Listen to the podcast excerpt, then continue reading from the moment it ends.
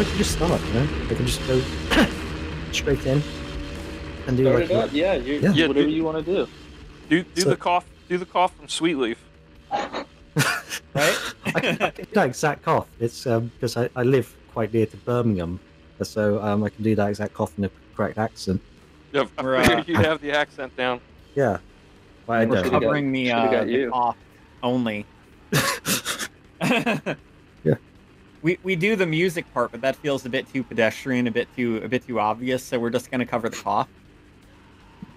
That's the And- hard part, anyway. It's going to be a double Yeah. album. Uh, the other side is going to be the, the cough from the end of Dope Throne by Electric Mhm. Wizard. It's going to be gonna be just two coughs back to back. Be That's good. sick. Me and Brian gonna get on this somehow.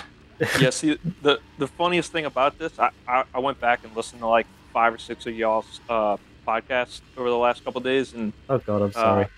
and I I've realized like how into metal the two of you guys are, and like Aw. you you literally have the the least metal two of thou. Yes. Like we, we barely That's listen to any fine, of that stuff.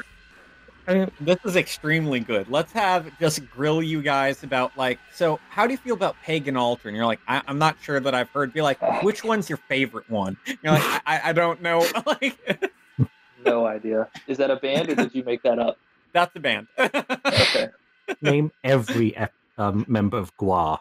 Brian, Every you know member. more. You know way more than I do. You know a lot about metal. I mean, the yeah, but the- Yeah, but the metal stuff I listen to is like punk stuff, not metal stuff. You know, like the mo- Yeah. the the most metal stuff I listen to is like metal bands that have become that are metal bands by way of like ex punks.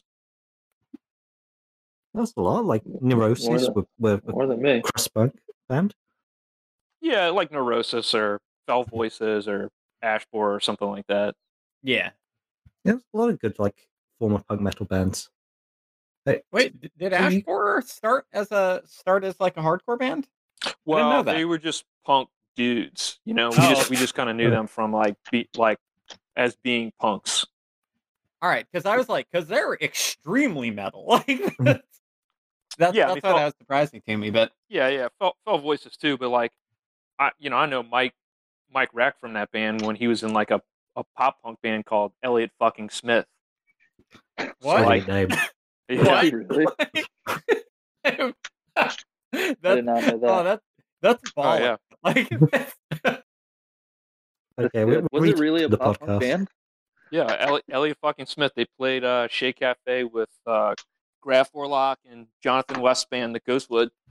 Yeah. James, James, the guy that uh, James Whitten, the guy who records all our records, was in a pop punk band called the Ghostwood that I went on tour with, and they played Ché Café in San Diego, and uh, Mike Rex pop punk band played it. It was awesome. wait, Graf Orlock played shows with a pop punk band. That pop punk band Oh, must yeah. have fucking slayed. Like, th- is this going to be the thing that finally gets me into pop punk? Because I keep feeling like I'm right on the edge. But I was like, I was exactly the age where hearing pop punk brought to ban- brought to mind a bunch of types of bands that I like quickly got Mm. too into underground stuff for.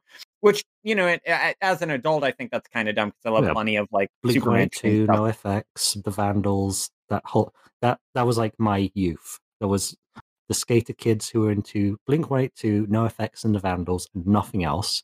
I remember that like really golden initial run of Green Day, and right as that went off, I got like way into Metallica and Judas Priest, and then I just Mm. shot like off in a in nu metal, which is I can't even like name a extant pop punk band right now. Like, uh, I know there's probably a few still touring. I know Blink One Uh, Two Tur- is still around, but uh, Turnstile.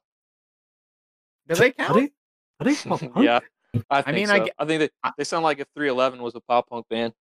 I mean, I Did you guess I like see pop the- because I like them. same turnstile. Did you see Nick Hexum loves Turnstile? What? That makes sense. He he covered one of their songs.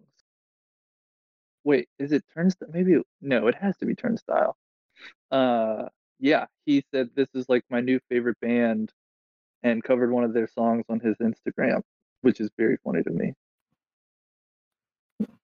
So I'm checking now to see if it's Turnstile just to make sure. I might be wrong. This is already so fascinating. Trying to like trying to wrap my brain around that.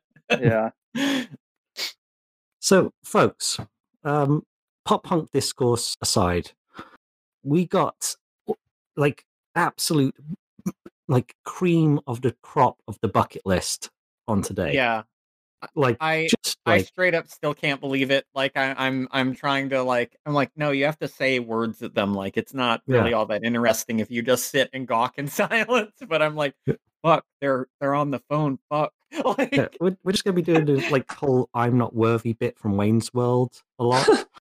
Um, I'm Wayne. for me and Brian for us. Yeah, you got you got the two like ding dongs. Dude, I, look, that's very flattering. But yeah, we we are more excited to like be invited to do this. I'm sure that you guys you're not. having us on.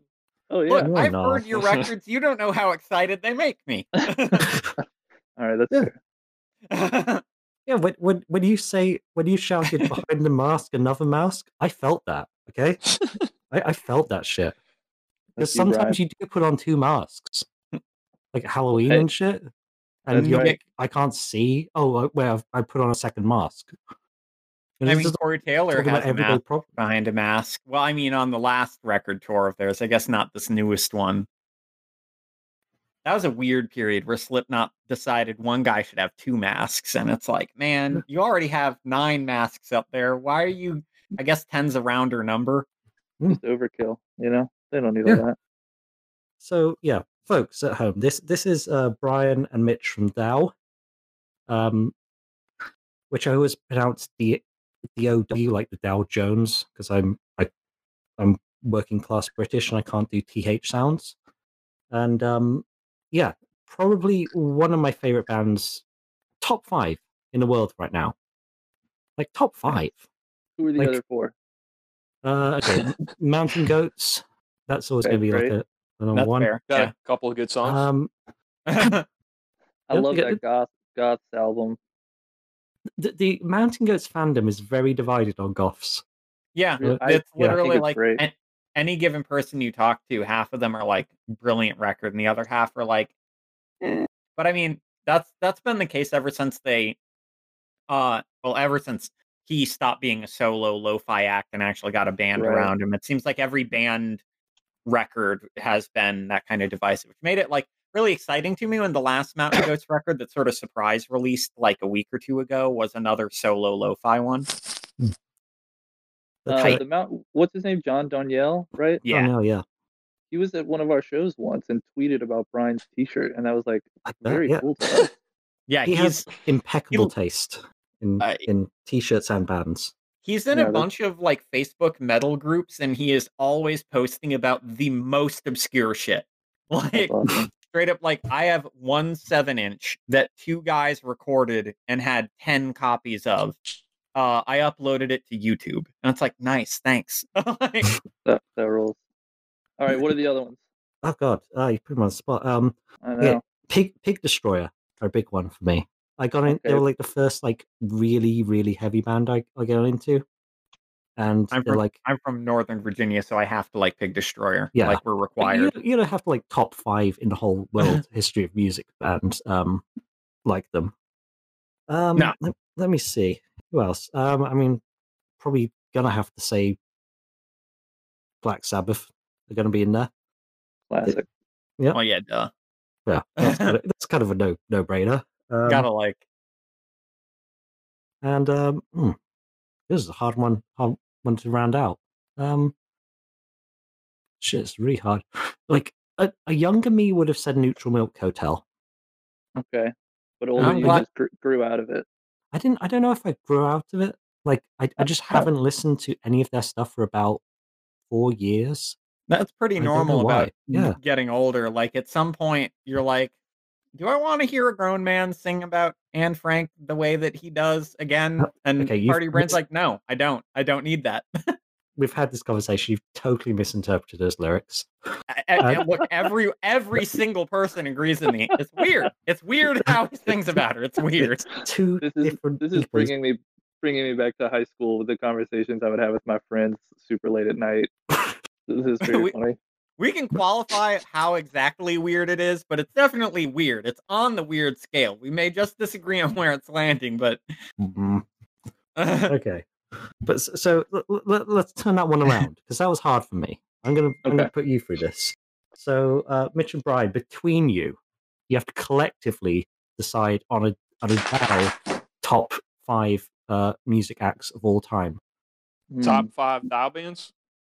Of, of, of just bands that we like. L- Like that, our, that we yeah, like the, on. as, any as bands a that- band, as a as a band that we yeah, all as agree a on. collective of people, Us- you have to decide. I mean, I, upon I the- really love top top five thou bands. Number one, thou. All right, we're done. Uh, I first one that comes to mind is Fiona Apple. Yeah, Right, Brian? Okay. Yeah. Yeah. Yeah. That's very fair. Nirvana, Yeah. you Makes sense. extensively. That would Pearl, make a lot of Pearl sense. Jam. Pearl Jam for sure. Pearl I like Jam's a Jam. Surprise. I mean, How's uh, no, how I- did, I how love did the other Pearl guys Jam, feel about just- Dido? oh, not Dido. good. Why you like Dido? Yeah, I like Dido. Oh, I didn't. I, Like, didn't, I like thought I a was the top only one. of all all musicians. Like this is this includes like the Beatles, Led Zeppelin, and Rolling Stones, and Oh, yeah. Elvis. What- You know, Well, w- Miles Dido Davis way is over there. the, Yeah, Dido's a little higher than some of those. way higher Uh, than those. All right, Fiona Apple, Pearl Jam. What was the other one you said? Nirvana. Nirvana. Nirvana. What do we all agree on? that we'd all agree on. I don't know if this is counting KC though. I don't know if they would agree on uh On Pearl Jam? on Pearl Jam. Primus? Mm, nah. for you, everyone likes Primus except for I you. I mean, they're okay. All right. I know I know Matthew, Andy, and Tyler freak out over Primus. Or did. So almost Primus. I would fucking love to hear you guys cover Primus. Like that I would that would be so Oh. fucking funny. You'd probably do a good job, but it would also you know be what? Yeah, we've We been will. talking about it. We got it. one in mind. is it Ooh, which- is which it off one? of Frizzle Fry? I don't can we say or should we leave it a surprise? You can keep it a surprise if you want. Like I, I want to know, but you know, you you you do you guys. Hey, will you say it, but you guys have to bleep it out. Okay, done, done. One hundred percent. Yeah, no, that's Yeah. Yeah, we can do Uh, that. We we bleep we're- stuff all the time. We're We always covering a song slurs. called what which we were doing? oh my god. Oh hell yeah. Yeah. I won't even say the record that one's from, but it's from my favorite one. I've never said Uh, my favorite one on air, so they don't. So no one knows but me. Nobody but knows. Well, yeah. that is definitely something we are planning on doing one day. Nice, do it. Yeah. Um, so maybe maybe there's just three bands that we can all agree on. okay, well that, that's fair. There's there's like There's there's, a there's hundred a of few of now. you.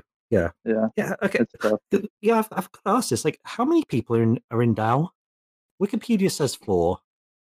Pictures It say many different things. Metal Archives right now says six, but you know, Uh six. Yeah, there are six. Six. Okay, Metal Archives once again, it's very bad. It's so many things, Si- but knowing exactly how many people are in a band, it's good. Yeah. Uh, I would I no, would say I'd- six six regular six regulars. six regular. Yeah, em- Emily's like the fifth Beatle for sure. I'd say Emily's like a distant band member, but you know, is definitely in there. Uh, so six slash maybe seven. yeah, Yeah, and but I mean, I would I would I would count James Whitten too. Oh, that's true. James is sort of like the seventh Beatle of the So band. that's like eight. yeah, What is that eight? I think You don't so. count you don't count Melissa. I mean Emma almost at this point. Yeah. Yeah, it's more like a collective now. Yeah, so like nine or ten. I don't know. Can um, That's- me and Langdon be uh, numbers eleven and twelve? Yeah, Like you guys want honorary to join? members of Dow. Yeah, Yeah, what- Yeah, What do you guys Thank you. play? don't. No, I can. just guess. the I cough. I mean, I, I can can, cough. I, I can. can, go. I can, I can hit some drums and stuff. I can Oh, play guitar okay. Like if you want to mix me real low, like someone's like, "Is that a sound effect?" And it's like, "No, it's a really low mixed guitar." it's like, "Oh, nice." Does he know how to play the song? It's like, nah, I don't think he learned. Well, that's half of our members right there.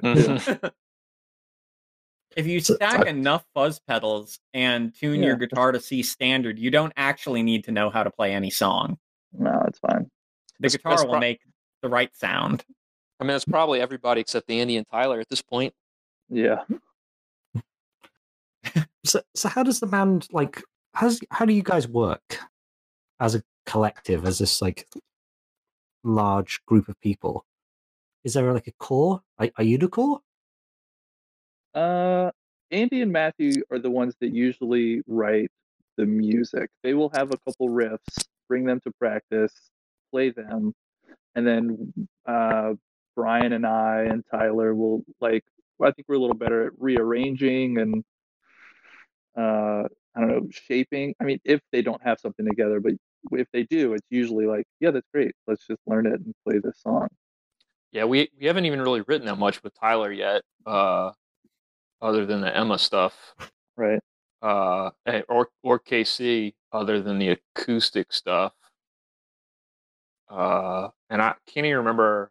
They might have only been there for a couple of the practices for the acoustic stuff. Um, but yeah, that's basically it. And Andy, Andy and Matthew might even have like a whole song when they when they come to practice. U- Usually, it's it's like a riff or two. One of them will have like a riff or two, and then the other one will magically have a riff or two also that fits perfectly with what the other one was writing, and then we'll have a song. Or one of them will have a song, and the other one will be able to pick up some you know some of the major points like real quick, and then the rest of us kind of just jump in. Cool.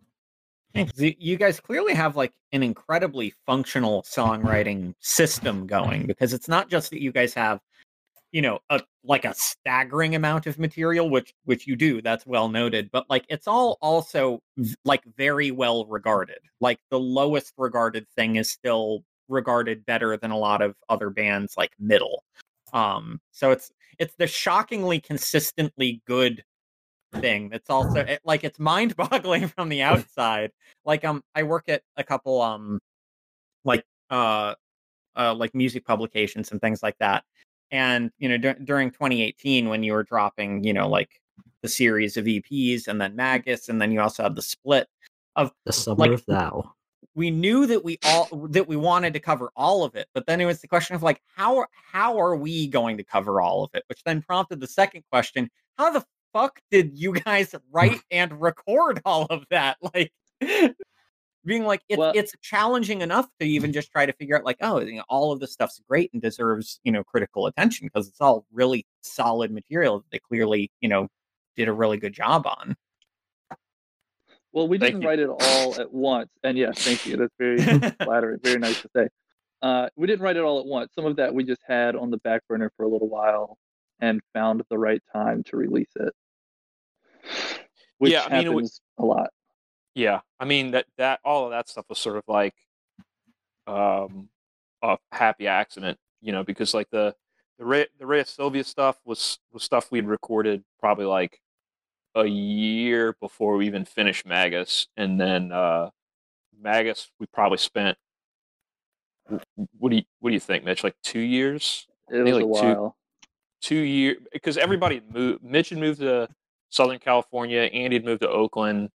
So we just we're having a lot of trouble getting together. Uh, just staying focused, basically. Um, and the Rhea Sylvia stuff was even mostly written. Uh, Matthew and I were in another band called Rhea Sylvia, and when I moved, he just took those songs and like used them for Thou, basically. So that was like Oh. didn't take a long time to write. yeah, he he uh, based yeah he he had he had recorded a acoustic demo of all pretty much all those Rhea Sylvia songs. which is And really we- good. Yeah, and we just we just basically learned the acoustic versions as heavy as you know thou versions. Right. but we we really didn't even change. I don't. Uh, we we barely changed anything. A- Andy and Mitch, uh, I mean, they basically learned that stuff in like a practice, if even that, and went, you know, came in the studio and and just overdubbed all their parts over the rest of it that we'd already recorded. So, So- it, it was it was pretty simple. do you see those uh, so this is something that sort of um uh hovered in my mind in the mind of a couple other people who uh especially write about your stuff with one of the questions of like how do we properly capture certain things. Do you consider all of those releases that came out in 2018 like a- a set? Or is it like that they are all considered independent by you guys but were deliberately put very close to each other to just like really saturate? Uh, I mean, it's it's a little bit of both. Uh, a part part of it was that we just, you know, we we knew we sort of had a reputation for putting out a lot of material, um, and then we hadn't put anything out for I don't know three or four years at that point, and anything substantial. Yeah. Um, and so I don't know. Part of it was like sort of like a ego thing of, um, you know, well, here's we haven't you people acted like we haven't done shit. Here's a pile of shit. Here you go.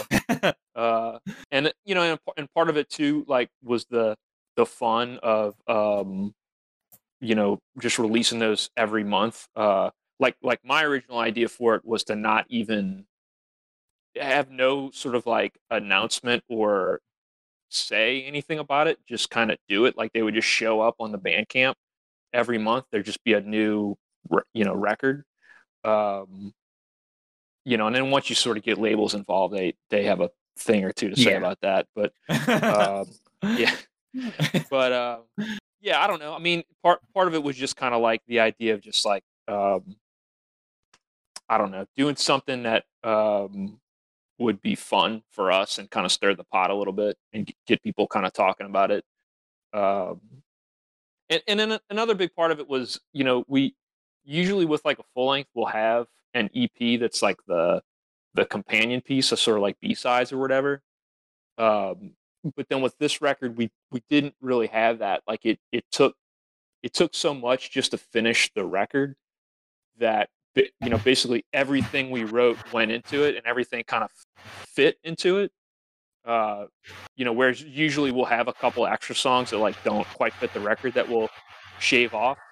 Um, you know, but that whatever that EP is usually sort of gets lost in the mix. You know, we'll if we release it at the same time, people are sort of talking about the full length, but kind of disregarding the the EP, which is like not not material that we like think is subpar, just something that didn't quite fit on the record. Um, and so we didn't we didn't want these EPs to get lost. So the idea of sort of like releasing them first as sort of like teasers for the full length, but also like not being um, not like a single, just like more material.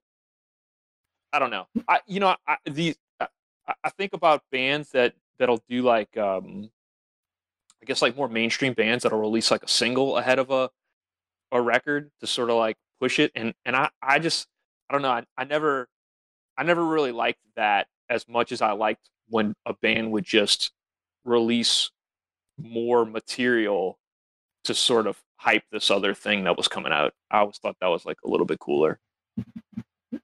Yeah, it sort of ties like one of my favorite things like related to music was um how to support melancholy and the infinite sadness um the smashing pumpkins put out um a maxi single for every single one of the singles that they put out and aside from you know the first track which was you know the the single itself all of the others were even more b-sides and so when you added up the full tr- and you know then eventually releasing all of those maxi singles as the big box set the aeroplane flies high so you wind up finding out like only at the tail end that like the melancholy overall experience is straight up like seven and a half hours worth of music or something and it's just like what the fuck but because Yeah. they had the like one double disc record but then you get a little basically ep style in like subscription installment you know repeatedly after that to just continuously build this thing Yeah, I like sense. that. I,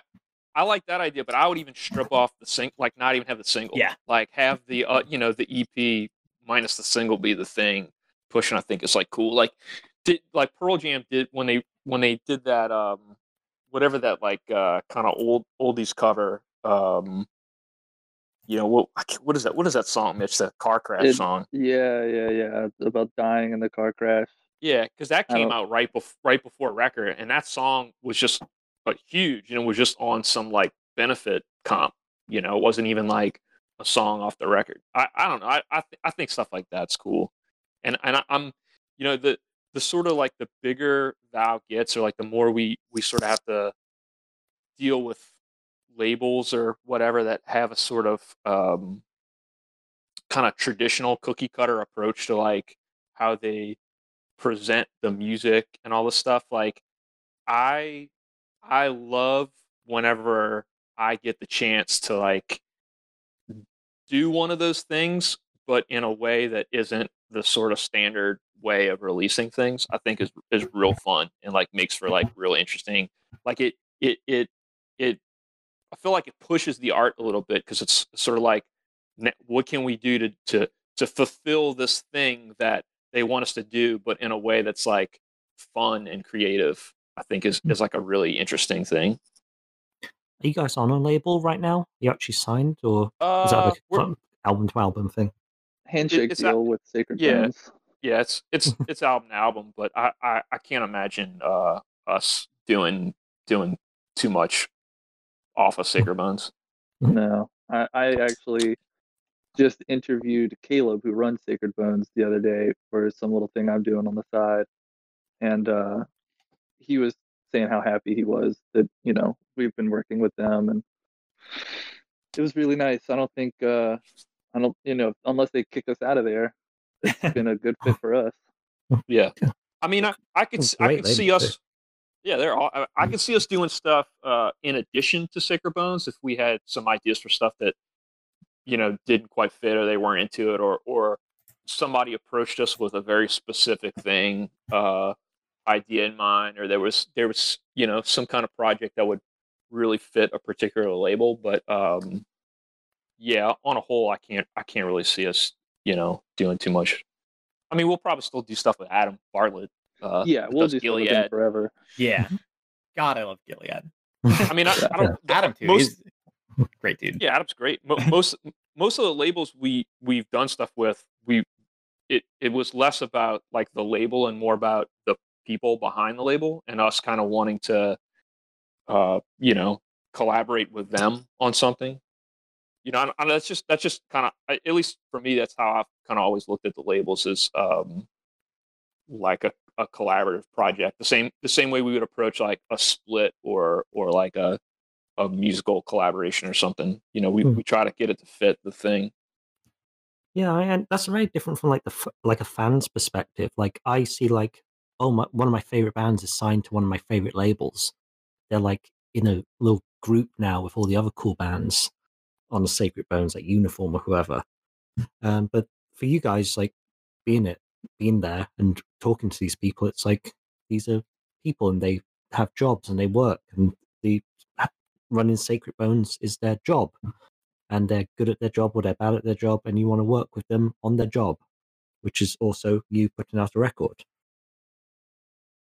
Yes, I mean the, the the idea of working with them has been it. It was a big deal to me because I've just been a fan of the labels. Even like before I knew the people, I just loved Yeah. the bands that they had on. The Mm. the the layouts of their records I always was like really striking and really interesting, and just the caliber of bands was like amazing to me. Uh, and it it always seemed like some pie in the sky idea because they didn't really have metal bands, but by the time that we met some of them, they were like saying they were also interested in working with us, which was very unbelievable. But then when we got to meet them, you know, like get to know them a little bit better, it's like, oh, these are really great people that we just do want to do stuff with. Yeah. Cool so we're coming up to about halfway so it's time time for you guys to drop a, a bombshell on us Mm. by uh, really by um just saying a, a song by Dow and we will play it we will insert it into the episode right now Uh, let's uh let's do the let's do the Sabbath cover. Let's put uh let's put Sweet Leaf in here. okay Can So we do you- that? Can you can you intro with yeah. the cough, you intro it with a cough and and we'll Okay, I- throw it in there. I'm pretty cough. That's not the sweet leaf cough. It's kind of my own take Oh, you on can it. But you can you you know. can overdub a better cough than that. Yeah. yeah, I, I'm. I'll, I'll probably like do a few takes, like post, Okay. and just like really get some, really get some blood flowing. Also, like feel, uh, feel feel free to like comp, you know, like like a new master take. So like do you know like a couple dozen coughs and then be like, Oh, I like the first like you know Let's go, like, 10, 10 layering them. microseconds here, and you know, so I'm gonna get those. I, I, I should like put put tons of coughs on top of each other. You know, like like on Deftones on Minerva used a thousand guitar tracks, and I'll just lay a thousand coughs. that can't Yeah. that can't be true. That they can't. It- they couldn't have it done looks one like thousand guitar tracks. They did like personally record it. I think they used some like digital technology to that like They probably like record did a load and use some digital stuff to slightly change every one or something. But Okay, because I was like, I, I I feel like I feel like any DAW would crash if you had one thousand guitar tracks. That's uh, it, it could like, to that album yeah. again. Our album never came out because it couldn't it couldn't render. Like we we finished it, but then the computer broke, so we just recorded a whole new one. Hmm. It's Uh, like, it why didn't we just delete some of the guitar tracks? And they're like, well, I mean, we're Deftones. That's not that's not Yeah. on the table. yeah Wow. compromise. But uh, okay, so yeah, we're gonna play play a little sweet leaf here.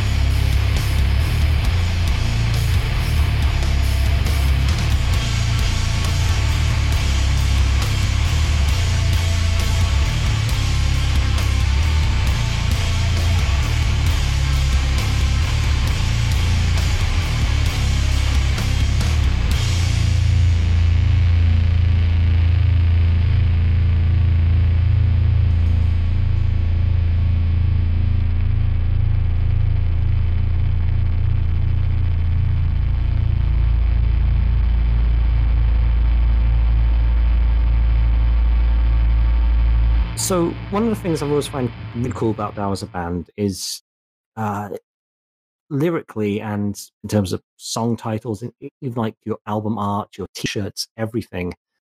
Uh, it's just like a cut above everyone else.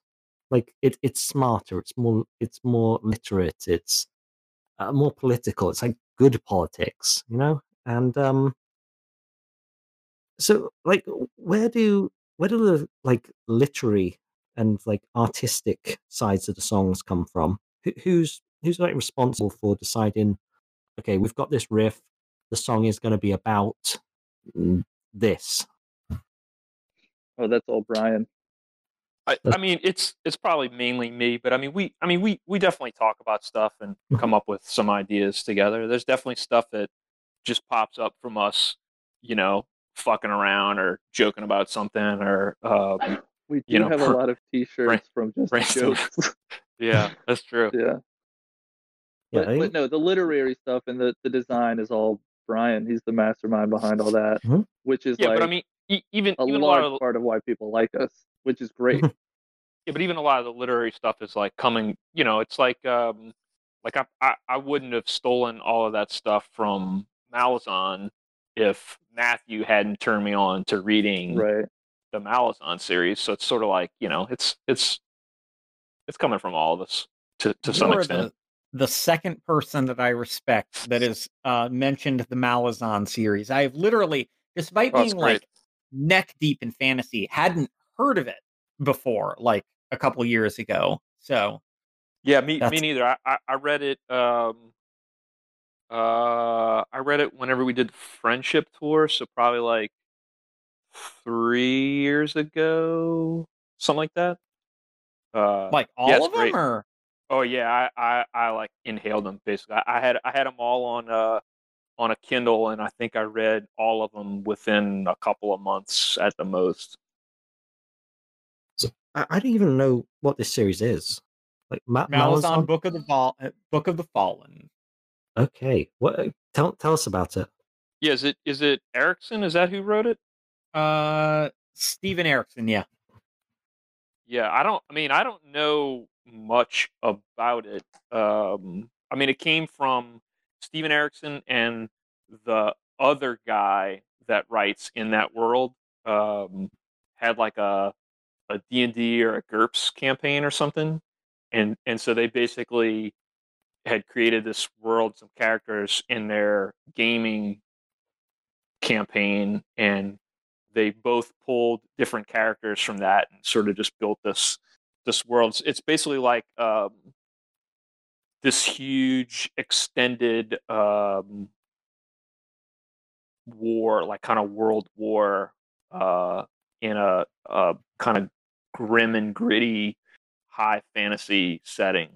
Um, yeah, that's that's the gist of it.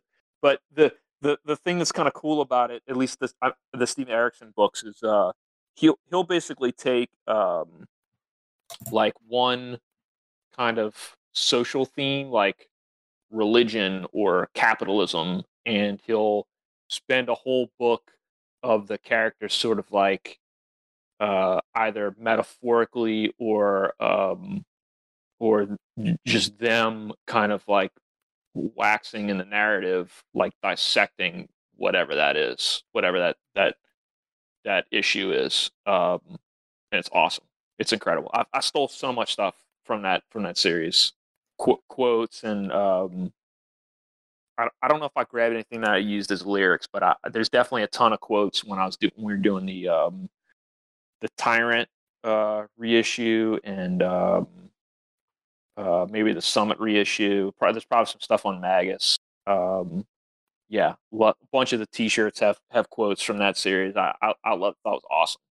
It's it's pretty brutal. Like I should say, uh, for people who need like a like a trigger warning, there is some like real um, rough, there's some rough stuff in there. Um, but it's it's it's definitely good, and it's definitely uh, I think the the kind of politics and the in the kind of playing out in the background are definitely are definitely good. It, it's it's it's really well written. The fir- the first book I think is um, was Steve Erikson's the first book he wrote. I want to say, and um, the first half of that first book is a little. It's it's it's not the best writing. It's not bad. It's just it's hard to sort of. Uh, there's a lot of characters and there's a lot of stuff going on, so it's kind of hard to follow. But once you make it past like that that first half of the first book, the writing just just exponentially gets better every book. It's it's incredible.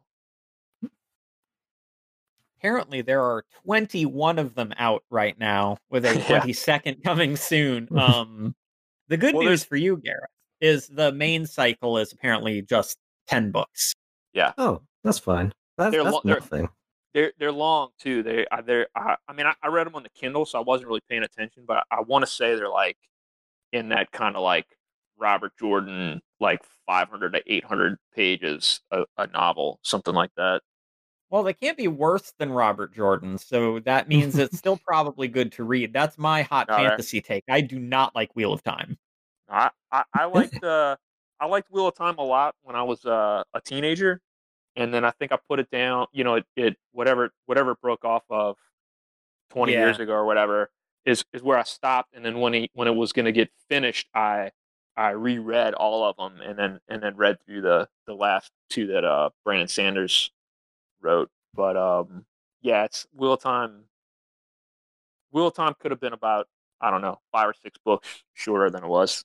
Yeah, I had the the same issue as anyone of like I really really love the first book. I still think that if you read the first book and then ignore all the rest and just go, "Ah, it's a shame you never finished this because it's so promising." You get something better than I- think the part that drove me up the wall, I think it was around book 5 or book 6 or something like that. There's straight up like 200 pages that deals with like one afternoon Yeah, And I'm it's- like, mean, it's I'm like, bro, get Jesus, like, Yeah. get an editor. Oh my god, like, It, it's I mean, it, it makes no sense. There's like no Yeah. rhyme or reason to why he stretched it out as long as he did. It's, it's silly. it- and it's still like sprinkled with these little brilliant things where you're like, okay, no, I get, I get why you're doing this, but and I would like this. I just want it to be an eighth the size. Yeah, it's it's crazy. There's uh, I'm trying to think. There's another series, another series like that too. Maybe I'm just thinking of the Game of Thrones stuff. So, Look, are you primarily a fantasy guy? uh, in terms of like the the novels I read, uh, that that's like the stuff I read for pleasure. But I I I'm trying to think. The last thing I read, uh, Malazan might have been the last thing I read, and that was probably a few years ago. I mean, in terms of like a novel, uh, and that was probably a few years ago when I finished that. Um, it's mostly been like stuff that I would consider like like a homework book, uh, like stuff I'm I'm sort of reading to generate more ideas or um, kind of help me articulate my my own thoughts about certain things uh, for thou or or whatever other creative projects. So, So, like, like- history and politics and theory and stuff like that. Uh, I, I, yeah, some uh, pro- probably veer more towards like philosophy stuff. So like uh, E- E.M. Ooh. Cioran or um, oh man, I love Uh, Cioran. or like the the Tho- Thomas Ligotti stuff. I was I was into for Oh, hell yeah. for a minute. Oh, you're talking my language. Those are my goth kings. Yeah. They Yeah, are got, very um, depressed. They have Yeah, they're Yeah, working sad, through sad some man. shit.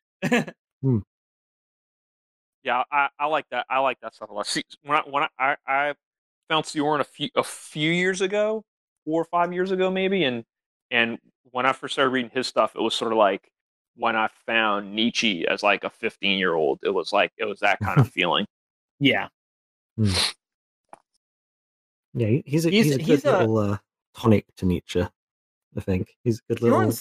Tough for a lot of people to dive into. I think for similar reason, well, the same reason that Nietzsche can be tough to dive into, but like expanded of like um so for for any listeners who don't know, um Emil Cioran um is uh basically like the stereotype of Nietzsche but made real. Like Nietzsche was rabidly anti-nihilistic. His his whole body of work is about how nihilism is sort of capitulating to this force that he uh, notes and designates within the universe. But he's like, the whole point of philosophy and active living is to resist that as long as possible, knowing that it, it will defeat you inevitably, but like finding the ability to not capitulate to that. And Cioran's whole thing is, well, what if you do? What if like which sounds What just gave up, dour, huh? like, and it is pretty dour sometimes. But there's some interesting stuff of like mindsets that perhaps you only have in a depressive state, or you know, is there potential to go like out through the bottom, which sort of is reminiscent of uh Nietzsche's whole concept of like to go over, one must go under, which he says a whole lot in the Thus Spake abyss and all that. Zarathustra. Um, well, actually, he he specifically didn't mean that about the abyss. He uh, the whole thing in the abyss is he's like, no, don't do that one, you lose. Oh yeah, good But point. It does a lot of people back, are yeah. like, I love that quote, and they're like, no, no, he's telling you not to do that, you you idiot. Like they're like, now I, now I'm black pilled, and it's like, yes, he told you that would happen. Fuck. Like. That's tight. I didn't know that you were into Cioran. I mean, it makes sense given given your work. I mean, that Oh yeah, I'll, pro- I'll probably the next couple records. I'll probably be stealing a bunch of that stuff. You'll see a bunch of those quotes, and uh, oh hell yeah. yeah, I, I I made- might. I, there might have been a Cioran thing in, in Ma- in or two in Magus. I can't remember if I put any stuff in there. Uh, yeah, so the internet broke right now, so uh, Langdon kind of took things from here. That's why you're not going to hear me talking anymore. Just so you know. I do know that we had one specific question about um so you have obviously a title of a track on Magus called The Changeling Prince. Um and that's the name of from from what Gareth was saying like a fairly obscure fantasy story um which is making it based on talking to you seem increasingly likely that that was a deliberate uh nod. Yeah, you know, I think uh, I can't remember if I if I I don't think I pulled it from that story. I think it's actually the um, the Shakespeare reference to Midsummer's Night. Ah, Is isn't that the name of the uh, they refer to one of the like one of the fairies or something? And there's a I can't remember I can't remember where I grabbed that from. I mean uh, the it's it's less of a reference to whatever the thing is that I pulled it from, and more of just the Yeah. I, I like the phrasing of it. I, I really like the phrasing of that, and I and I thought it would be cool for what I was trying to like the articulate in that song subject the- wise. the classic thing of taking basically like surgically removing something from its source material and going like i'm going to plant this as a new seed to grow into a new thing because it, Oh, it vibes well with other stuff That is Yeah, that- Brian's bread and butter right there. Yeah, yeah, absolutely. I mean, like I, I you know, I, I kind of came up through punk with all the like CrimethInc stuff. So like I, I learned about like uh the situ- situationists and détournement and all that stuff by way of like punk in general and then like the CrimethInc stuff more specifically, like all all the literature and like a lot of those bands that were sort of involved in that. Yeah. And and so that like that's always been a thing that like I, I really in in terms of like ingesting some like politics or um satire or or just trying to use something and and really put a, a totally new spin on whatever the meaning was. I mean there's I, I, I love doing that stuff. That's that's that's super fun to me. It's I mean I feel like it's um specifically now in 2020 maybe it's a little socially dangerous for me because I, I I'll definitely pull from unreputable sources, uh, and I I've def I definitely have pulled from like I mean not stuff that certainly not stuff that like I I would personally align myself with, but um, Yeah. you know it's it's as we've kind of go, gone on, it's like it it it it is a little worrisome sometimes that people will if they pull apart certain things that I've pulled from will misinterpret as, a, as some sort of like dog whistle or for something that it's not. Um, but I don't know. It's like I, I, I, try not to get too hung up on that stuff. You know, I mean, yeah there's- i mean it's it's something that i think comes with any sort of creative terrain that um isn't isn't always as easily understood on the other side that especially if you're like not promoting any of your sources for things like you're deliberately not trying to point people towards any of this stuff it's more like well, if I break it into purely raw material, then maybe I take this one little chunk. Like the less um a thing that we run into a lot within the literary world that's this one thankfully is very well trod ground. So there's a lot of like um counter reads that have been developed for it. Is like realistically we aren't going to be able to say like get rid of Lovecraft and his influence. Like there's it's simply gone too far. You'd have to functionally restart all of horror and all of fantasy if you wanted to completely get rid of it. So then the the other project, like grand social project of trying to point it in different directions, or like what if I extract, say, the notion of the, you know, like the weird salubrious, like gooey, uh hyperdimensional alien thing, but then strip it of its, you know, eh, deeply racist contexts and things like that and develop it in completely different directions. But like taking this thing rem- like sucking out the poison and pointing it at some other thing um and that this is actually a tremendously common process uh and, and i think a lot of people don't necessarily like have a firm grasp on that but like you were saying sort of the troubling thing of knowing that a lot of times they're doing that in good faith like they're they're having that trouble only because they care deeply about these certain social things and so it can be hard to it can be hard to know exactly what to do with that um so i can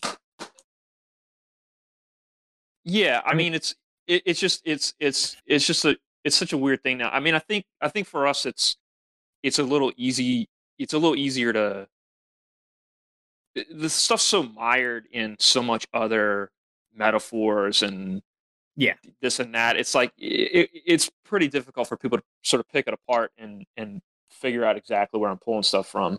And and even this, I mean, even the stuff that I, I pull in there that's like, you know, from what I would consider like a more reputable source, like, you know, I, I don't I don't source a lot of the material or whatever because par- partially just because I, I I I like punk for me is less about like sort of like holding people's hands and, and giving them like the full blueprint and and more about like sort of like uh scratching a certain itch for people and hopefully like setting them on a certain path and if they want to like look into stuff or like dig deeper you know it, it i'm i don't know it, it's it's about people sort of like taking uh some initiative upon themselves to to figure things out a little bit yeah and i think that and- that and I, Oh, I. I also I also I also just think that like in terms of like if you know even with like just a cursory look at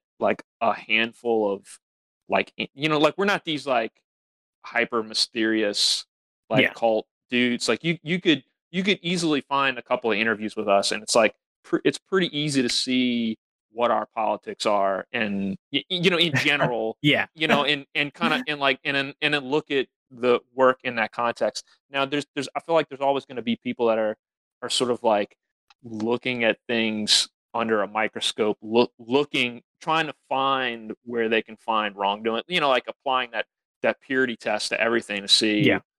where they can find those black marks on people. But you know, I mean, for me, it's like everybody's got some stuff they've done or said or or or be, behaviors that are they're not proud of that you know if, if you look hard enough at anybody you're going to find something you don't like so it's you know it's I, I i just i don't i don't try not to worry about that stuff too too much Yeah.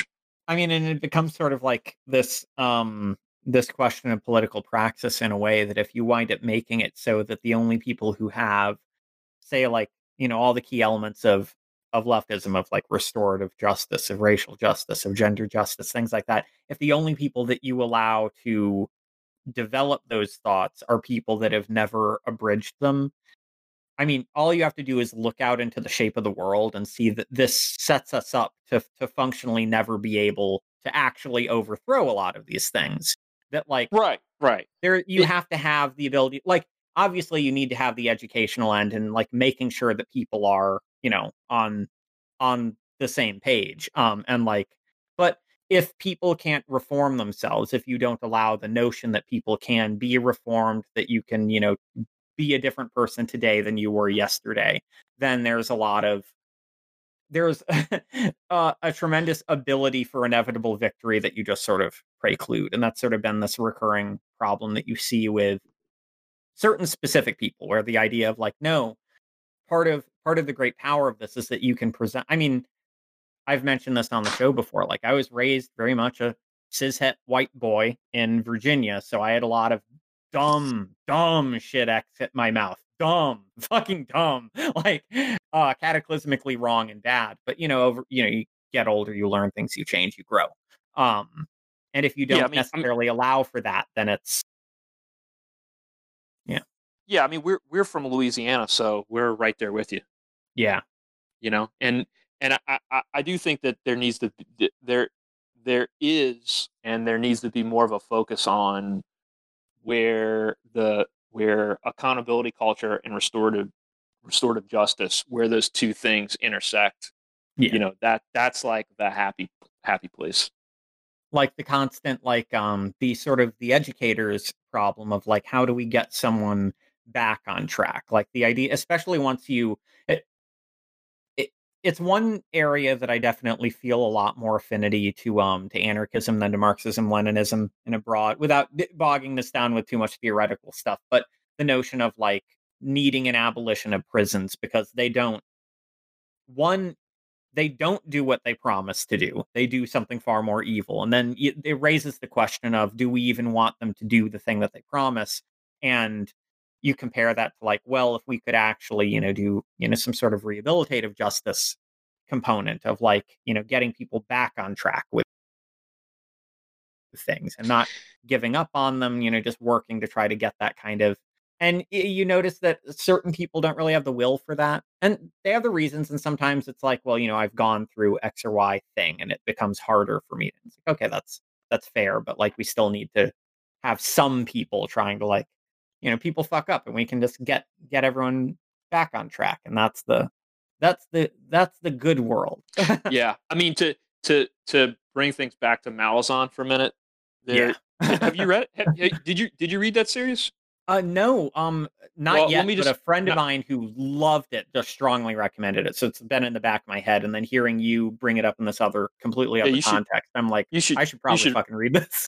you should you should read it. Not not not to th- this isn't a spoiler, but there is a sort of like um, the the race of characters that they sort of set up as a sort of like um like high elves, like the good elves, are these very like um uh pu- puritanical um uh virtue obsessed race, but it's also like very uh fascist and and like very very brutal the way they sort of like excise anyone that sort of doesn't fit into their uh like sort of dogmatic ideals um so I, I thought that was sort of I mean not not that it, I don't I, I don't think it was necessarily written as like a commentary on um you know kind of the current state of things but uh I, I I saw it as like a sort of interesting take on that Yeah, there. I mean, there there's always valences to that kind of um, especially because it, it it can be frustrating when you know that like you know someone's heart is definitely in the right place, like they care about the right spaces, but when you get to that question of methodology of like, hey, maybe we can actually like if we if we do this one thing, we can get this person back as a strong and useful ally. And maybe yeah, maybe they need to admit to some wrongdoing. Maybe they need to you know change some behaviors in themselves and then running into some people who are like no that's no we're, we're beyond that it's like i'm not sure that we are beyond it actually and they're like no we are Yeah, I mean, look, I don't know. I don't. I. I. I absolutely don't have any answers for this stuff, and I. And I've. Yeah. I've like. I've like been involved in several accountability processes, and they. They were not. You know, and and and I wasn't on the. You know, I wasn't the person being held accountable. I was just a person, sort of involved in the. You know, helping the person. Yeah. But uh, you know, it. Those things are like not pleasant for anyone. uh, any of the people involved. And, uh, a lot of a lot of work and not super successful. So like I don't I don't really know what the what the solution is, but I I, I definitely know what I what I don't like about things. You know what I don't like about when I when I see people you know treating treating people a certain way. So I don't know. It's it's hard to say. It's Yeah. it's an interest. It's an interesting time we live in because I feel like it's uh, you know, I, I, I, I, you know, I absolutely am not into stuff m- much on the right, and I'm, Oh, yeah. I'm way, way more, on- way more on the left. But it's like, you know, there's a lot of, uh, I could certainly level a lot of criticism at the way people handle things on the left, especially like on the internet and um, within sort of like uh, certain subcultural enclaves. Uh, I feel like leaves a lot uh, left to be desired. Yeah, that's that's been sort of a recurring comment that I've I've seen from a lot of I mean, and, and it's worth noting from a lot of people on the left who do like day to day organizing and have sort of this recurring comment that the shape of things that they see on the internet doesn't even feel like it reflects necessarily what their day to day, you know, leftist organizing is of like, you know, talking to neighbors, talking to coworkers, like trying to organize a union at their workplace or things like that. That it has this very like a different shape to the point where sometimes it can feel like you're gazing into another world. And it can help a lot of times, at least I found when you run into the fact that a lot of the people it, it at least for me, a lot of the people that I see doing that kind of stuff tend to be relatively young. And so I try to remind myself that like maybe they're learning the ropes of like how do I navigate the world with this set of ideals and you know try to make them actionable in my life and you know accounting that they might make some missteps or they might you know have more zeal than ability. And you know we've all been there at some point with different things but yeah it's uh I, I think your comment of like these are important questions and I don't necessarily know the answer. I also wish that more people had the ability to say something like that. Because I mean, admittedly, it's scary to say something like that because we want to have the answers. But like, I think a lot of people would, a lot of things would be easier for a lot of people. They're like, you know, this, these these are some great topics, and I I straight up do not know, and I am not an expert on this. Yeah, I mean, I, I, I probably would have been singing a different tune when I was like 17 or 18 or 19 or Yeah. whatever. But um, yeah, I, I don't. I, I definitely. The older I get, the more I realize how little I know about anything. yeah it's it's it's humbling like i remember definitely myself being like being you know in my early 20s i had just encountered like some some feminist theory stuff that was finally clicking in my head and i was like oh i'm i'm getting this stuff and then running into queer theory and all this like feeling very energized by it and i definitely was more mouthy than knowledgeable i guess um like again one of those things it's like heart in the right place but you know, you look back on it and you're like, I would have handled many of these situations differently. Um, don't want to be too harsh on myself. I was inevitably a uh, you know, uh, a pure-hearted 21-year-old, but you know, uh, at 31, I definitely would have handled these things slightly more diplomatically, maybe. Oh yeah, absolutely. hey, so what about uh talking about some comic books before we wrap this up? I mean, that's why we brought Mitch in here. Yeah, I Oh, thought this fuck was yes. a comic comic book talk. As soon as y'all started talking about politics, I started playing Mortal Kombat. no, He- that's yeah, he, that's he fine. just he just whipped out his comics. I mean, Yeah. they dropped they dropped that expansion to Mortal Kombat like literally like a day or two ago. So you got some shit to chew over. That looks crazy, by the way. Yeah, I, I No, haven't touched I'm- it yet. I, I wasn't really playing Mortal Kombat while y'all were talking. I'm just kidding. I wouldn't have been bothered. Like, I mean, you know, we all we all got different interests. That's that's fine. That's Uh, life. No, I- Um, and I do care about the stuff y'all are talking about. Brian's just so much better at. and he's so much more eloquent about it. I'm Oh, letting I- him. I'm mad about comics. So you you literally like what do you want to talk about with comics? I have I'm sitting next to a bookshelf full of comics, and then I got too. Western comics specifically. So I got my mainstream ones over here, my my Green Lantern, my Justice League, you know, that shit. Uh, then I got you know my weird art house manga on the other another bookshelf, you know, way over there. I got my Alan Moore, you know, Mm. my Grant. Morrison, all that kind of stuff. So you pick a topic, I can I can go. no, no, I don't. I don't really care. I mean, when Brian pitched this, he's like, "Hey, there's this podcast you're doing," and it's like a comic book podcast, and I was like, "Oh, cool, yeah, I'll, I'll jump on on that." Uh, what I- have you been I- reading I had recently in the no world of comics then?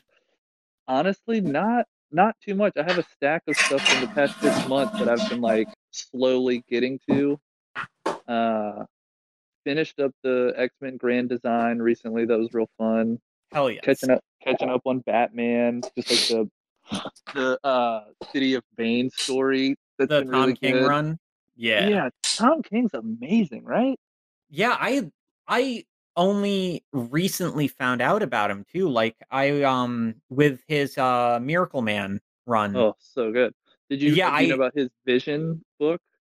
Uh I I apparently I knew about it. I just didn't know that it was him, but I'm not I don't follow Marvel as super closely. Right. So I I just sort of wrote it wrote it off. And then apparently that was dumb of me because yeah, it's it's him and isn't it also him and Mitch Gerads, the same guy that he's been working with at uh DC since the Omega Men? I think so. I think that's who he brought over. Uh, And it's like, man, I gotta um, read that shit. That sounds yeah, I mean it's it's basically the same thing he did with Miracle Man to an extent.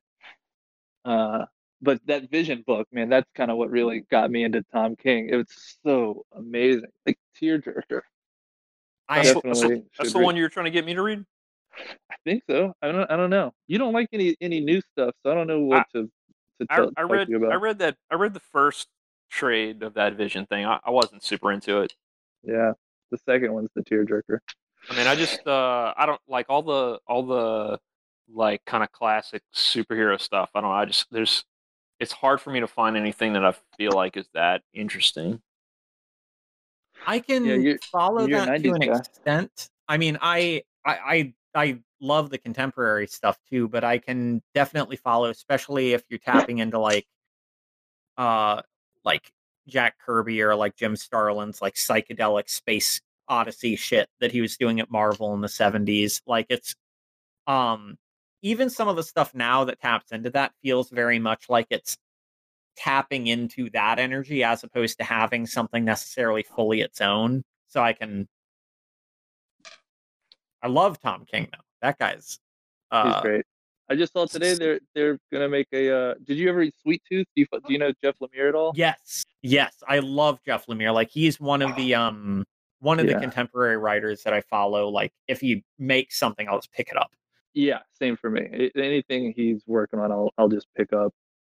Uh, and they just announced today that they're doing a Sweet Tooth show for Netflix, which I am uh pretty excited about. You, s- That you is saw they're in. Oh, you go on. oh, I just Mitch. You saw they're doing that. Uh, they're doing a Bone show for uh Netflix too. Yeah, yeah. I think it's animated too.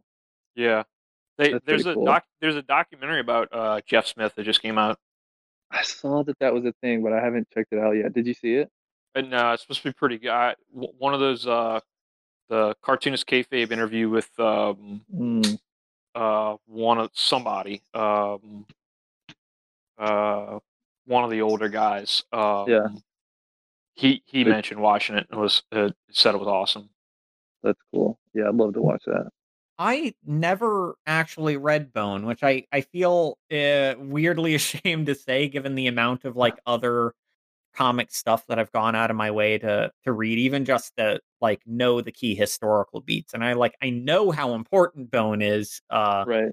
to comics as a medium. I just when I was younger and I was introduced to it, I was very much in the like, no, I'm reading older than than my age range. I want the literary comics. And then, you know, I get Yeah. older and then I'm like, well, I mean, there I, I still love that other stuff. Now I'm like, but now I feel like I'd be walking in in my 30s and being like, give me the complete bone. And someone would be like, Are, what? I don't know. Maybe that's a weird hang up of mine. Maybe they'd be like, well, it's a masterpiece. So, of course. Oh, it's a masterpiece. Yeah, you it's should so you should great. definitely you should definitely read. We we did some Bone spoof stuff for Thou. What? Oh yeah, we did a Yeah, there's a- Florida Florida run of shows where we just stole bone images for merch, like posters and T-shirts and buttons and stuff. That sounds, that sounds It's all absolutely. Nobody else in the band knew what this stuff was. They're just like, all right, whatever. yeah. Hope, hopefully Jeff Smith doesn't sue us or anything. yeah, I have my I mean, he- poster he seems framed like a up on the chill wall guy. right here. I uh yeah, I um what did you bring up just before? But oh, uh Jeff Lemire. Yeah, I've been um Yeah. like picking up all of his Black Hammer stuff as that's been coming out. Um Yeah, that's the It's- stuff it's- you'd probably like, Brian Black Hammer. Like Uh, oh It- yeah, you mentioned that. Yeah. it, it's incredible pastiche. Like it's it's deliberately not exceptionally original because it's meant as his love letter to this like very foundational stuff for him, and especially since he came Yeah. up as a more like literary comic guy who got into superhero comics. It, it's his way of being like, no, I'm not just writing, you know, Animal Man or whatever for the money. I I grew up with this stuff and I love it. So here's my, you know, very Yeah, well crafted love letter. It's clear he's like such a fan of that era in writing Black Hammer, and then like all the side books that come with it, and Oh yeah. Yeah, I've been I- loving those. Like his his little take on the Black Squadron or uh, the Blackhawks rather that he turns into uh, the Black. Hammer Squadron and uh, his take on like uh the Robinson run on Starman that he turns into Doctor Star and uh that at the end it's like oh no it's also a pastiche of Green Lantern and I'm like what the Mhm. fuck Like, yeah, he's so good. yeah it's Uh, Yes. Yeah, I don't, I don't know much of comic the I don't know much of the DC stuff though. are you more of a Marvel guy of the uh, of the big Uh, two I mean, when when I was reading that stuff, yeah, I was I was way more into Marvel. I, I came up on, in the '90s on like the Same. Claremont Claremont X Men, all that stuff. and then also like the McFarlane Spider-Man, which was Yeah. around the same time and was just mind blowing. Yeah, but I, Yeah. I I just tried to reread that uh, early McFarlane Spider-Man stuff, and I, I, I couldn't do it. I, I hate when when I, when I was 13, when I was 12 and 13, I loved all the Image comic stuff, and now I've gone back trying to uh, read like the, some of the early stuff, and, and I, I can't stand it. I I was so I was I was relatively young then. I was um born tail end of the 80s, so I was like single digits, young single digits reading that stuff, but I had an older brother who was into it and he had he started school a little early, so he had older friends and so it was this trickle down thing. So but I remember even with us we were like you know super excited about, you know, Todd McFarlane and about Jim Lee and about um Rob Liefeld and you know lo- loved Cable. I think everyone in the early '90s who read comics, uh, there was that period where everyone pretended that they didn't think uh, barrel-chested million pouches Cable was tight, but we all thought he was tight. We all fucking loved that guy. Like there was that period everyone was lying, but you'd look around and you'd see in their eyes be like. I don't know. He was kind of fly though. He had all those pouches. And it's like, no, you can't say that. Fuck you. No, say he's bad. It's like, but he's cool. His arm is a robot.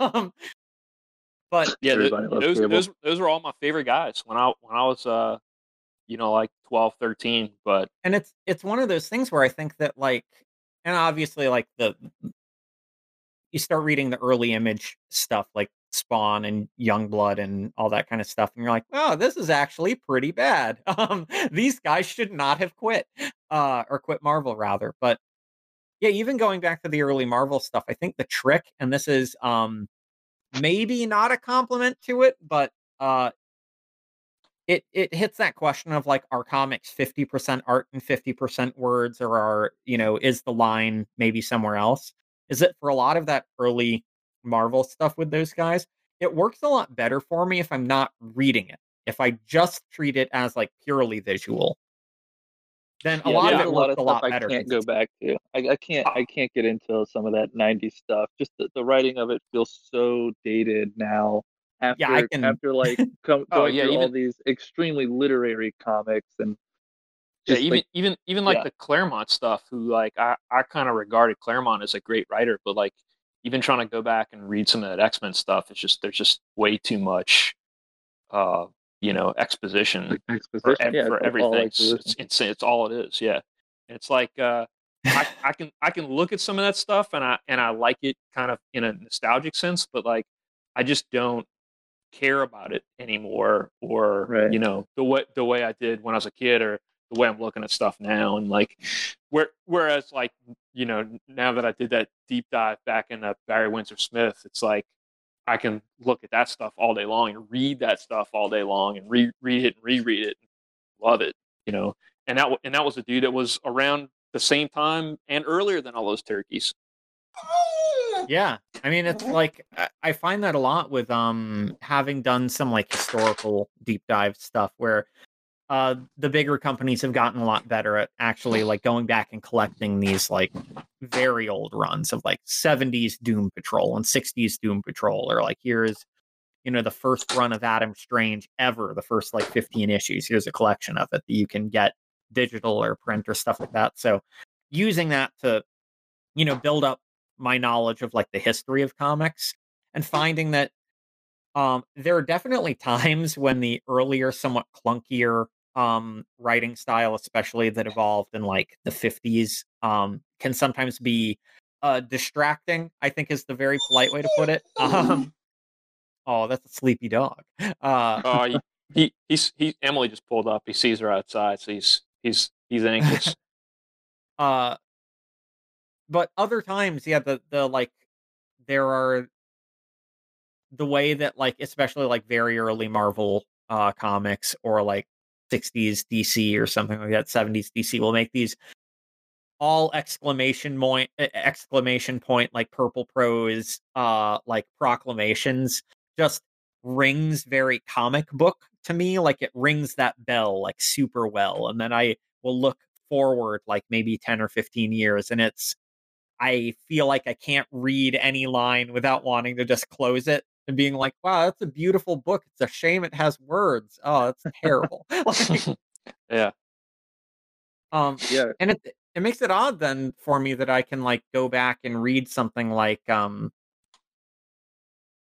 specifically it has to be people like uh like Walt Simonson or like George Perez. Like George Perez has this like incredible run on Wonder Woman that was in the 80s um that still reads super super well to me, which is especially surprising because one of the big things that I find a hang up of, especially when I look back into comics, is the fact that it was very much a lot of cishet white dudes writing these things, and every now and again the uh, sort of uh, the politics of that hits me on the nose a little bit harder than it does other days.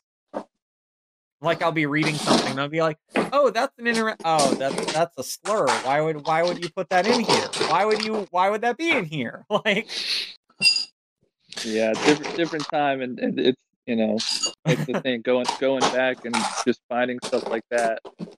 It just makes it so much harder to get into. When now everything is like, uh, not everything, but there's a lot of writers who are way more focused on like, you know, being PC or, or even even even like turning that stuff against the old characters or whatever. And that's just so much more interesting, I think.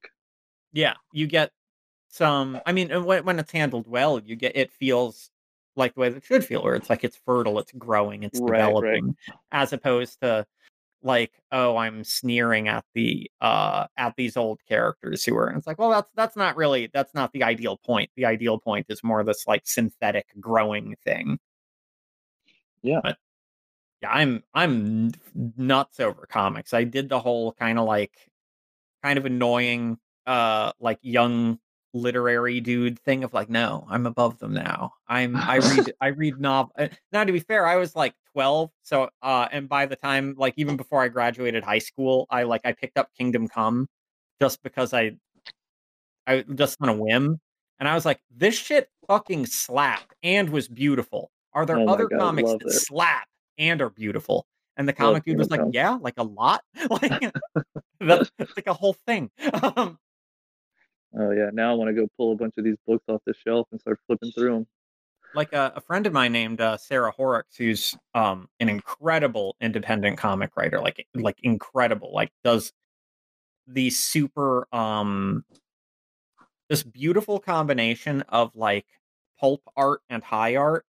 Like she's also remarkably non-pretentious about it. She's like, no, I love you know 90s X Force about as much as I love this you know fine art guy. It's just it's all visual stuff and it's all really cool. Um, got me back into like the the late 80s Frank Miller Daredevil stuff with especially with Bill uh Sienkiewicz Sienkiewicz. I I I can't pronounce Polish last names. I'm very Yeah, bad at them. That guy. Yeah, the like the ultra painterly stuff where it's like it's all these strange psychedelic dreamlike images. And I'm The like, New Mutants fuck. guy.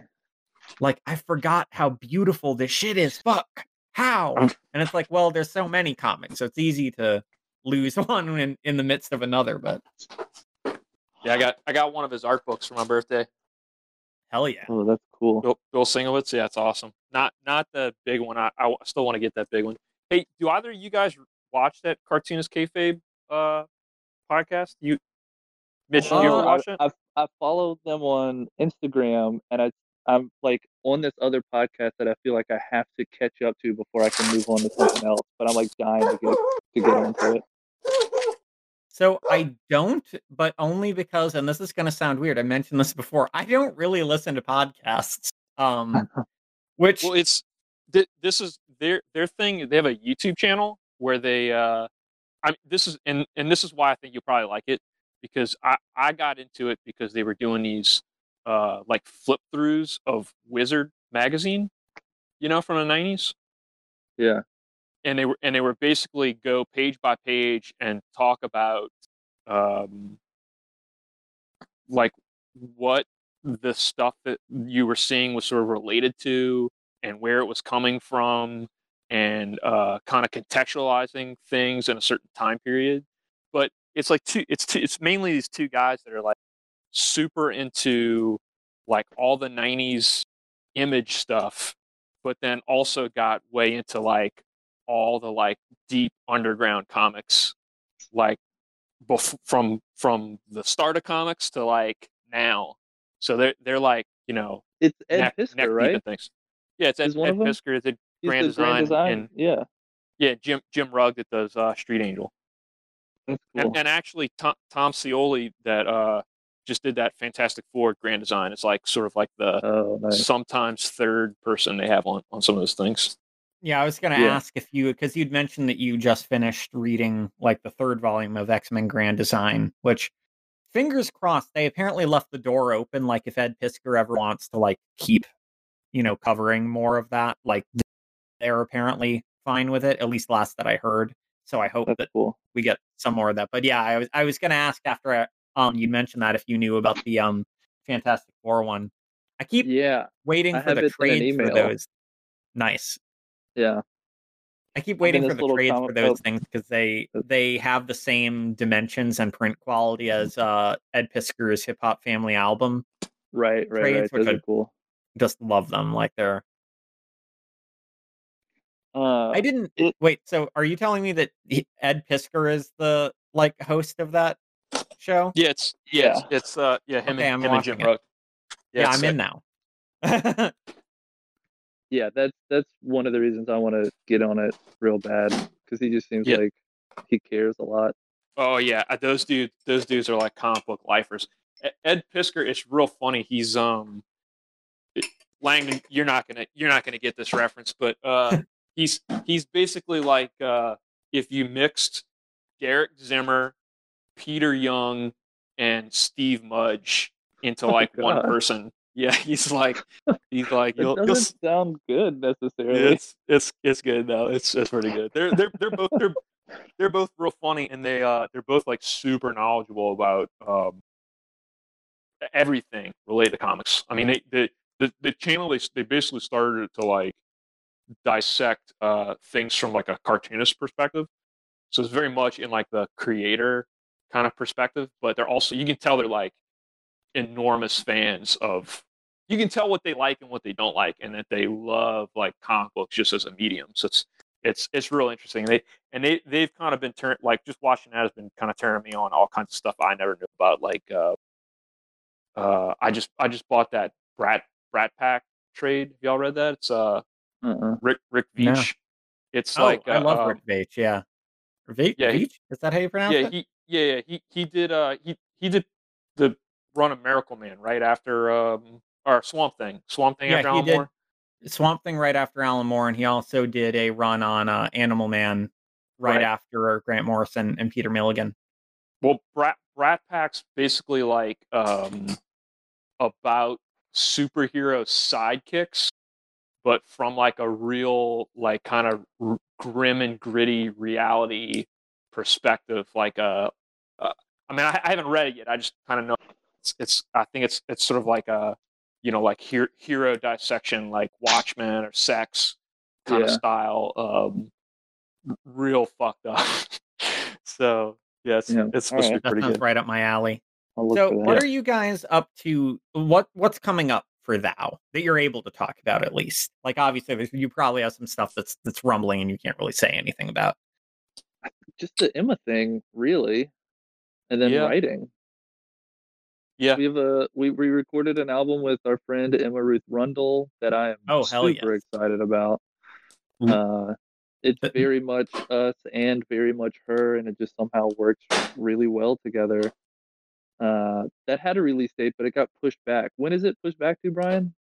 I, I'm not even sure anymore. Not sure, October, yeah. November, something like that. Yeah. Uh, we had a tour lined up for that, but that's on hold now, obviously. Uh, Matthew and Andy both said they have a couple songs written, which is cool. So yeah, we're just kind of hanging until we can start doing stuff again. Excellent. All right, that sounds. Uh, I'm again do- trying not to go into full fan mode, hearing that you're recording a re- or recorded a record with Emma Ruth Rundle. That's uh, just like quietly gripping and ungripping my table, trying not to hyperventilate. Just you know, remaining calm. It's good. Hey, it's hey. good too. I'm a fan of it. sounds really, really good. What, Brian? Let, let me let me pitch this idea to y'all while I have the two comp the comp guys on the on the line.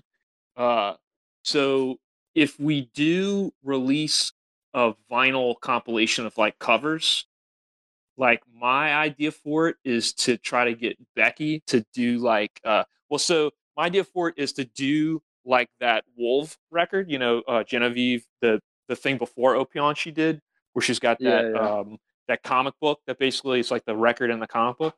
Um, Uh-huh.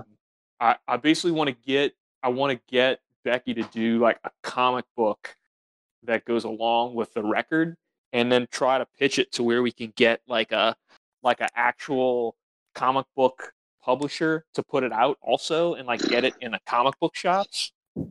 Uh, does that sound Ooh.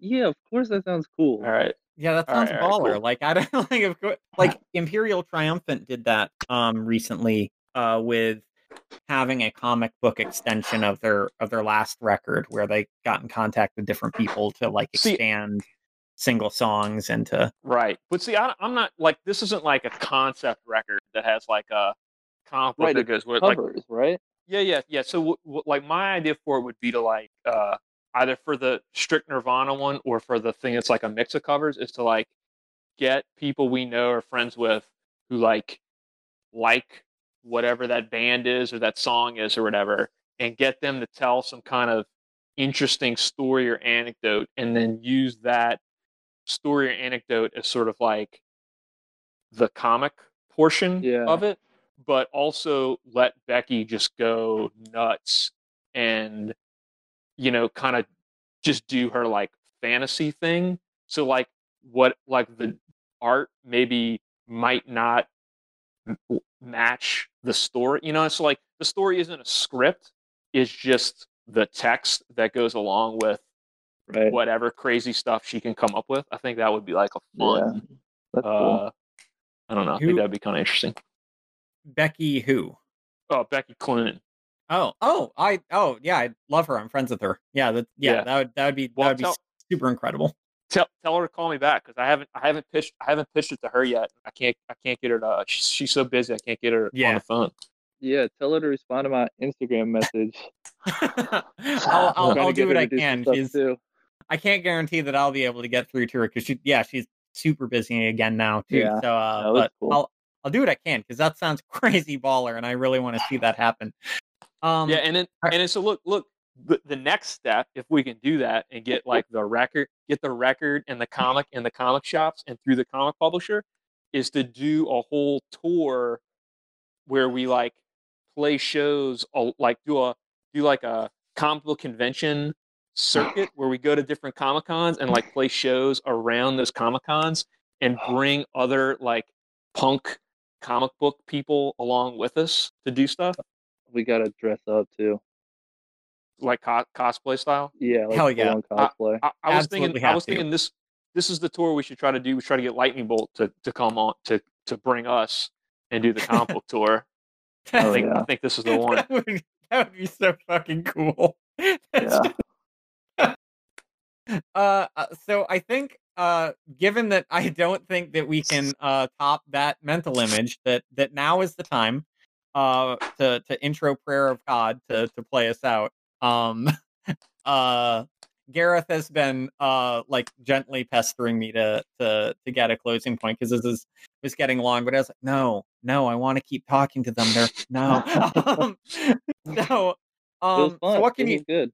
Yeah, I mean, this this is a lot of fun, especially just shooting the shit about comic books. I fucking love comics. I'm a six year old. Um, I love heavy metal and comic books. I've read a lot of philosophy and shit and literature and whatever, but but no, it's about it's about my big suit men and um heavy sounds. Uh, so what can you tell us about this cover of Prayer to God that you did? Like anything at all? Well, it's Uh, from the it's from the show, right? This is from Roadburn. No, let's let's use the studio one with the Michael uh, with the Michael intro. Oh, okay, cool. Uh, yeah, we I mean, just unless you- love unless you wanna- we- shellac, we get- right? We could we could edit them together.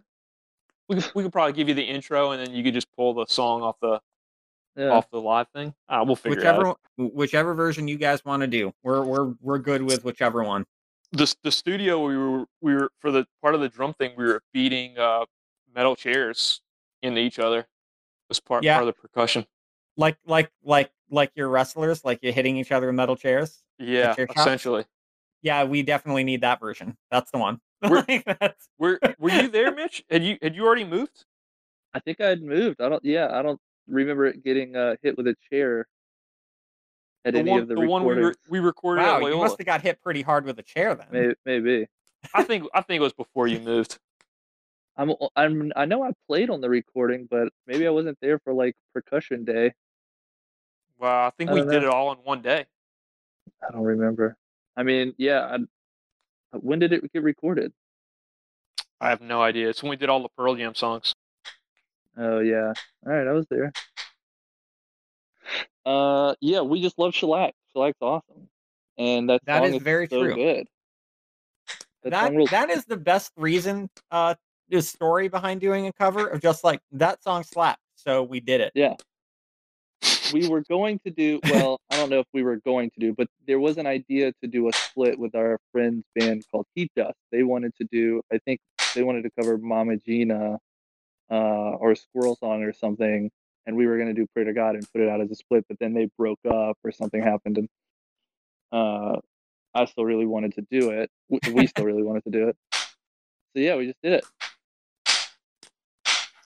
that's that's tight that is that's the best reason uh to cover a song again like i'm, I'm not being facetious there like it's it's great to have these you know strong emotional ties and you know i wanted to pay tribute to my you know all that kind of stuff but uh there's also Yeah. something like song was baller so we made it heavy I Hmm. think that's most of the covers that we do is like, oh, this song's really fun. Like it'll be so fun to do sabotage in New York at some small punk club.